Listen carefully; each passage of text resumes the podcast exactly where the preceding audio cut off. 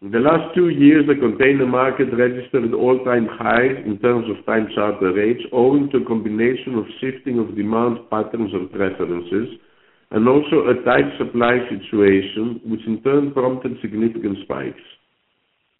Following this market strength, the containership charter market started softening, dropping significantly since their peak levels in the summer of 2022.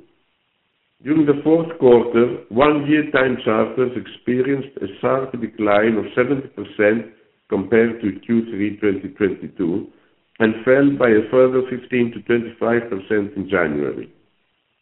During the last couple of weeks, rates seems to be stabilizing at still profitable levels. The second-hand price index decreased on average by 46% in the fourth quarter of 2022 over the third quarter of 2022, according to Clarksons. The containership secondhand sales activity was much quieter during the fourth quarter of 2022, as the major macroeconomic uncertainty and weak demand trends diminished appetite for any investments.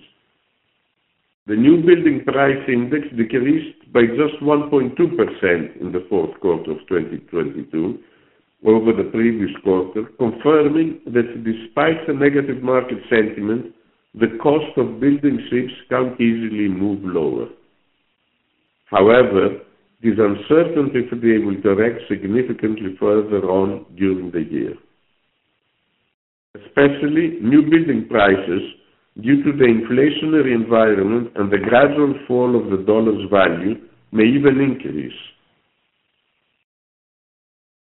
Having taken the full advantage of the rise of charter rates over 2021 and the first half of 2022, we have secured a revenue stream of $450 million, which is sufficient to allow us to reward shareholders by paying a steady 10% dividend quarter after quarter, repurchase shares through our share buyback program, fund our Eco new building program, and still have sufficient liquidity to pursue other attractive opportunities that will arise in the upcoming 18 months.